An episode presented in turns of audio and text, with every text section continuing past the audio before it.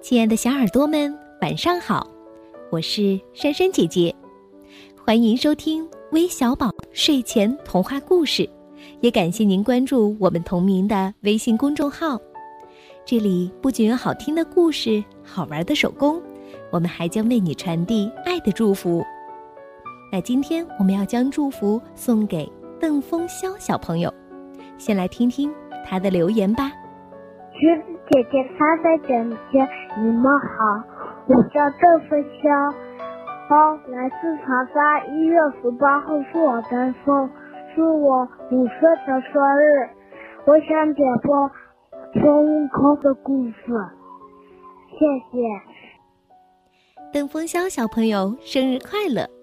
今天啊，珊珊姐姐要为你讲的这个故事呢，就叫《孙悟空大闹天宫》。快来听听吧！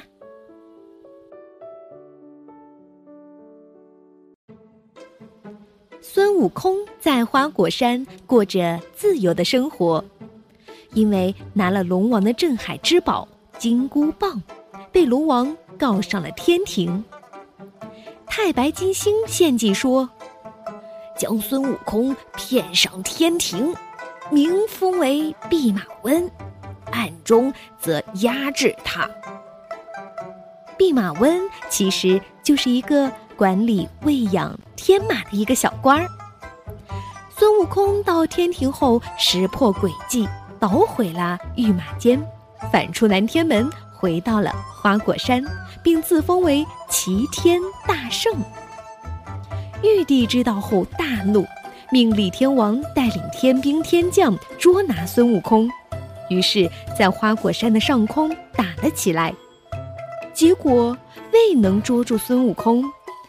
玉帝接受金星献策，假意封孙悟空为齐天大圣，并教蟠桃园教他掌管，想把他骗来软禁在天上。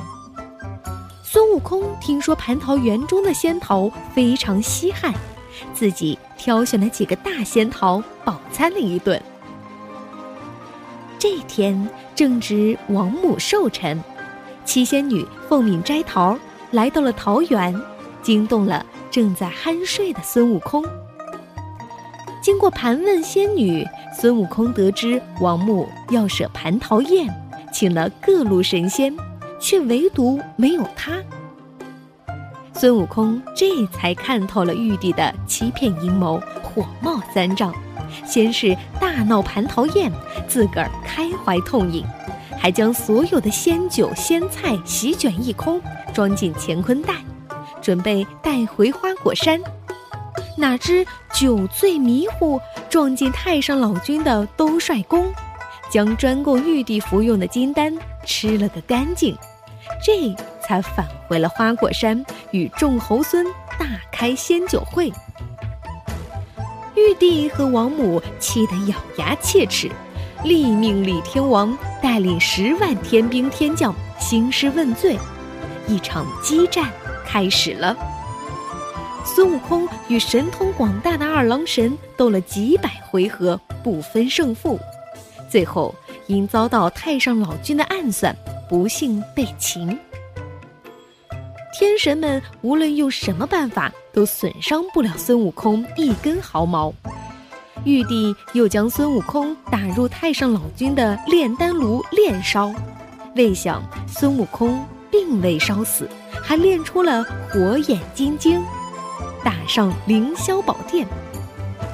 一路上天兵天将望风披靡，玉帝更是狼狈奔逃。猴王胜利了。回到花果山，重塑齐天大圣旗幡，与猴孙们过着快乐的生活。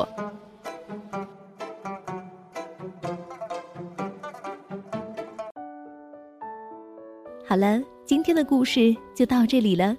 如果你喜欢我们的故事，记得关注我们的微信公众号“韦小宝睡前童话故事”，这里还有更多的精彩内容哦。晚安。